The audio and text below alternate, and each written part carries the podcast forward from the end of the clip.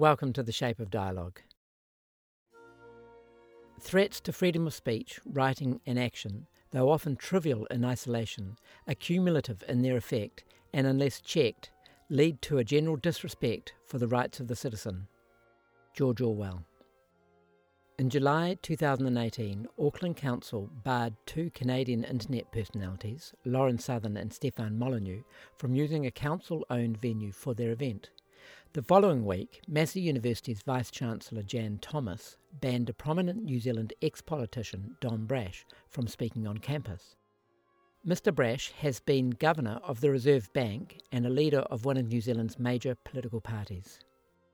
Both Auckland Council and Massey University cited health and safety and security as the reasons to ban the speakers. However, the health and safety coverall lacked credibility as none of the speakers had any history of causing risks to health, safety, or security at public events. One suspects the more probable reasons for the bannings was that both institutions deemed their speech impermissible. Auckland's Mayor, Phil Goff, was less opaque when he tweeted Auckland Council venues shouldn't be used to stir up ethnic or religious tensions. Views that divide rather than unite are repugnant, and I have made my views on this very clear. Lauren Southern and Stefan Molyneux will not be speaking at any council venues.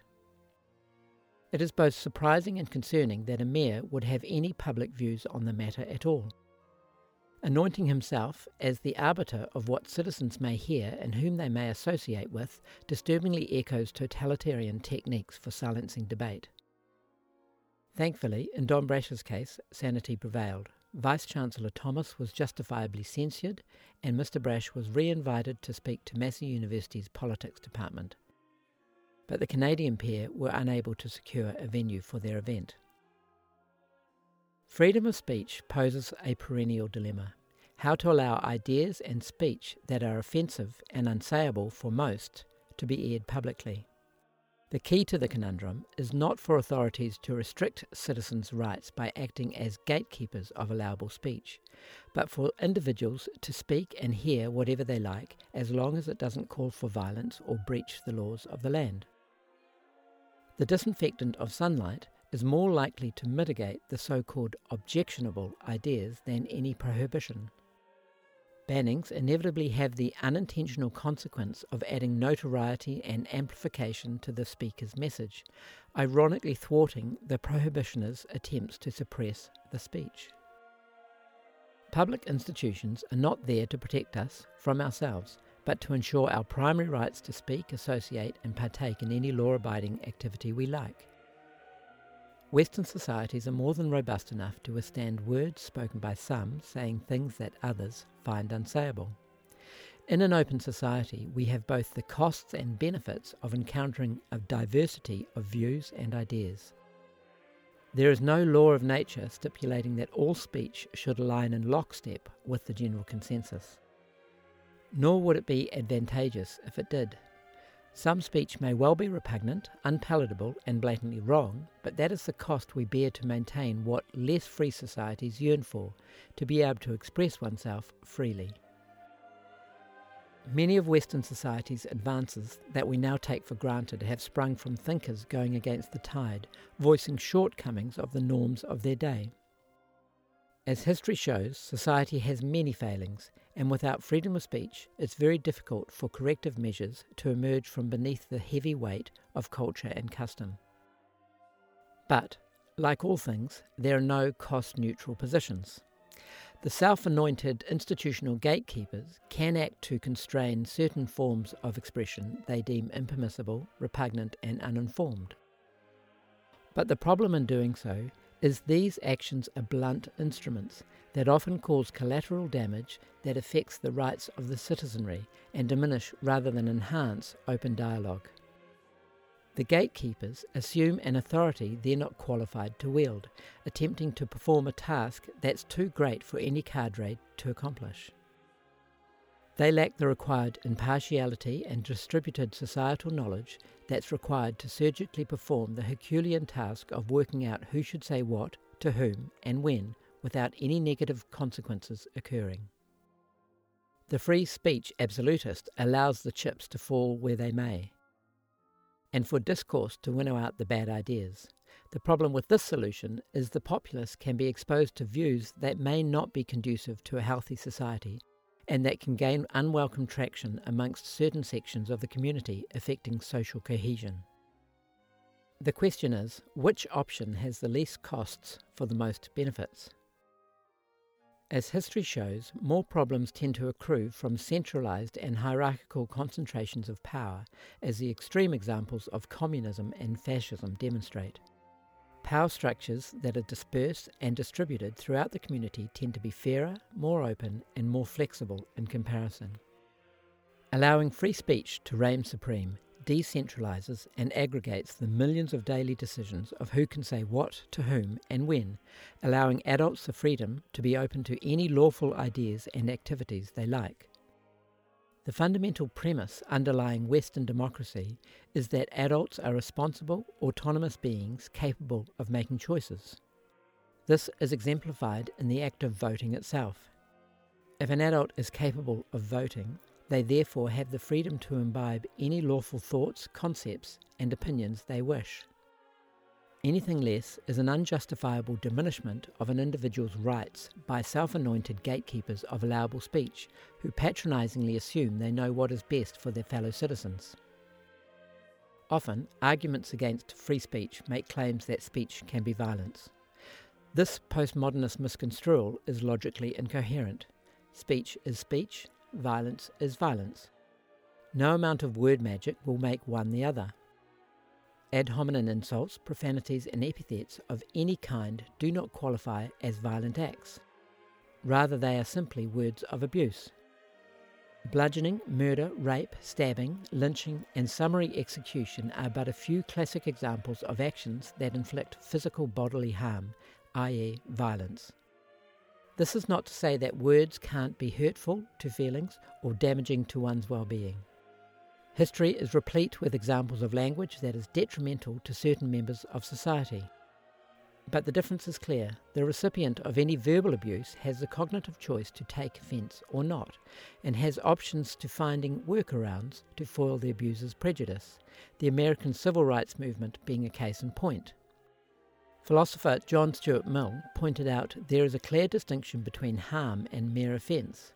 Offence tends to be minor and ephemeral in comparison, when violence is perpetrated, there is no choice for the sufferer to walk away unscathed.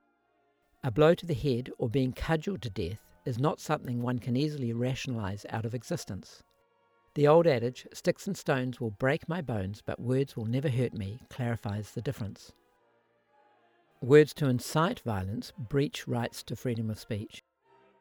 Although words of incitement are not violence in themselves, they can lead to bodily harm of others, having a direct causal relationship between the words and the violence. This is why incitement to violence is unlawful. Finding a correlation between words of incitement and physical harm does not make speech equivalent to violence, but shows us that there is a verbal line that, if crossed, can lead to unacceptable outcomes. Calls for limits on freedom of speech often hinge on an admirable concern for societies less fortunate. To quote Auckland's mayor again, views that divide rather than unite are repugnant. The mayor's obvious concern for minority groups is commendable, but it's incoherent to assert that a sensation of repugnance should lead to the banning of speech. Much of human existence is coming into contact with things disagreeable and abrasive. Lawful discourse, whether polite or offensive, true or false, pleasant or repugnant, strengthens the body politic in the same way that bones are strengthened through vigorous use. Without lawful speech that tests the evolved norms, citizens can be trapped in a hermetically sealed echo chamber that limits their access to what is true. As such, it can be very hard to determine whether heterodox or heretical speech is just outright wrong or is an original insight. Knowledge is a discovery process, and we inhabit an epistemological maze, with many dead ends and wrong turns. To work out the best pathway forward often requires turning down a myriad of cul de sacs that lead nowhere. To discover what is true, we also have to discover its opposite, what is not true, and be able to delineate the difference. The more open the speech environment, the more access we have to information which can enable us to better decipher the contrast between falsehoods and truth. The less reliance we have on constrained and centralized mechanisms for the dissemination of information, the better. Centralized structures have a greater propensity to narrow the discourse and information stream, as our current legacy media outlets demonstrate compared to the open source structure of the Internet, resonating closely with the analogue of the effects of the printing press. To limit what can be said inevitably affects the whole speech environment and, if taken to extremes, constrains valuable speech and thinking. For every jewel mined, much surrounding dirt is dug. This analogy applies to speech. Opening the floodgates is our best mechanism to discover the few pearls of wisdom that are worth retaining. If we are to benefit from an open and resilient society, the cost we must bear is allowing speech that many, including mayors of major cities, will find distasteful. The real test of our adherence to free speech is for lawful expression that causes the most cognitive dissonance and displeasure to be openly vented. Anything less than this is the classic hypocritical pretense of, I believe in free speech, but where claims to freedom of speech halt at the very first instance of language that falls outside the Overton window, the range of ideas that are deemed publicly acceptable. It's not the defence of speech that adheres to the consensus that matters. It's the speech that most vehemently disagrees with the consensus that counts. There are no medals for bravery for going with the mob rule of consensus by defending speech which is pleasant, innocuous, and inoffensive, and most of us agree with. The real test is to defend the right of others to speak lawful but highly offensive and repugnant language. Cowardly virtue signalling by railing against so called unspeakable speech does nothing to strengthen our society. The difficult and therefore most interesting aspect of free speech is where we draw the limits on what can and can't be said publicly. Firstly, there are the limitations defined by laws. These vary between jurisdictions, but in Western democracies, the common premise is that you can say what you want as long as it doesn't incite harm to others or insult others for their immutable traits. Whether you agree with this or not, it has the effect of laying down the basic ground rules for a relatively polite public discourse. Then there are the social limitations on what can be said. Many of the ideas that have nudged societies forward were not welcomed in their own times. Classic figures such as Socrates, Galileo, and Giordano Bruno all bore the brunt of society's repugnance for their work. Heterodox thinkers, iconoclasts, contrarians, whistleblowers, dissidents, nonconformists, heretics, and the like historically have breached the social constraints of allowable speech and action. Concepts that are counter to the pre existing societal norms and traditions rarely are accepted with open arms, as civil rights activist Rosa Parks famously discovered on a Montgomery bus in 1955. Maintaining the widest parameters and the broadest template for a diversity of ideas helps to ensure we don't fall into the same traps our predecessors did. No one benefits if we dismiss pertinent criticisms of society's flaws or miss out on valid opportunities to rethink our future.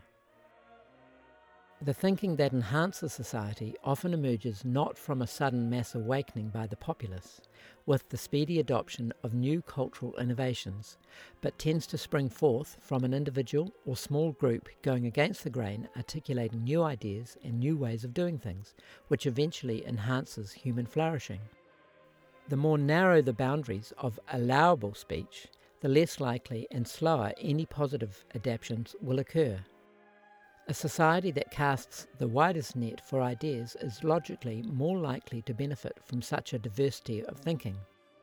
But inevitably, any open system will be prone to a degree of randomness, volatility, and confusion from such a mechanism. As the ancient Chinese proverb says, when you open the doors wide, the rats and mice will also come in. Institutional gatekeepers have an inclination to believe they can constrain what they deem is bad thought. Unfortunately, all they are likely to do is drive the so called bad thought and its proponents underground. There will always be a percentage of the population who hold counterproductive views, and allowing them to be aired publicly means that we know who is espousing such ideas and what they are saying. It's far better to know who is perpetrating antisocial notions and provide the necessary counterbalance to any retrograde thinking than give it notoriety and amplification by forcing it underground. No one knows where the next good idea will come from. Life would be a lot easier and more predictable if we did. Limits to freedom of speech inevitably curtail the potential for the next good idea to bubble up to the surface. New ideas often contradict common conventions and undercut vested interests. Without freedom of speech, negative imperatives will increase the likelihood that more good ideas remain dormant for far longer than they otherwise would. Freedom of speech is also a defence against the human propensity for might is right outcomes. From Socrates onwards, Western societies have developed to value dialogue over raw physical power as the best way to solve the permanent human dilemmas of allocating resources, getting on with each other, and finding new pathways forward. Freedom of speech is a fundamental tool that invigorates a society and also enables the best ideas to emerge, preventing societal rigor mortis and ossification. But in a constrained speech ecosystem, discourse tends towards the anodyne, a language devoid of sharp edges and straitjacketed into dogmatic conformity. Today, political correctness has recreated a stifled speech environment reminiscent of authoritarian times past. Freethinkers now have to navigate terrain littered with speech tripwires and ideological minefields that, if activated, result in social penalties that are often asymmetric to the perceived speech transgression, or as George Orwell referred to them, thought crimes. Citizens have to be mindful of what they say, write, or think, fearful of saying the wrong word, phrase, or colloquialism deemed offensive, insensitive, racist, sexist, homophobic, anti immigrant, Islamophobic, and now transphobic. With the invention of social media, the apparatus of an avalanche of mass offence and disapproval can be targeted at anyone who crosses the politically incorrect line. This creates a zeitgeist of self censorship that resonates with the experiences of people living under the communist regimes of Eastern Europe. The iconic comedian George Carlin was prescient when he said, Political correctness is the newest form of intolerance and is especially pernicious because it comes disguised as tolerance. It presents itself as fairness, yet attempts to restrict and control people's language with strict codes and rigid rules. I'm not sure silencing people and forcing them to alter their speech is the best method for solving problems that go much deeper than speech. But most importantly of all, freedom of speech has a crucial epistemological function making space for as many ideas as possible to be put on the table for consideration. Philosopher John Stuart Mill stated in his seminal work on liberty, in characteristically Victorian prose, the only way in which a human being can make some approach to knowing the whole of a subject is by hearing what can be said about it by persons of every variety of opinion and studying all modes in which it can be looked at by every character of mind. No wise man ever acquired his wisdom in any mode but this, nor is it in the nature of human intellect to become wise in any other manner. My first guest is world renowned political and moral philosopher, University of Otago's Emeritus Professor James Flynn. In the second Shape of Dialogue podcast, you will hear Professor Flynn define what freedom of speech is and why it's so important to us all. And in the third Shape of Dialogue podcast, you can hear Simon Wilson, who is one of New Zealand's top journalists and a leading writer at the New Zealand Herald, give quite a different perspective. I hope you enjoy listening to them.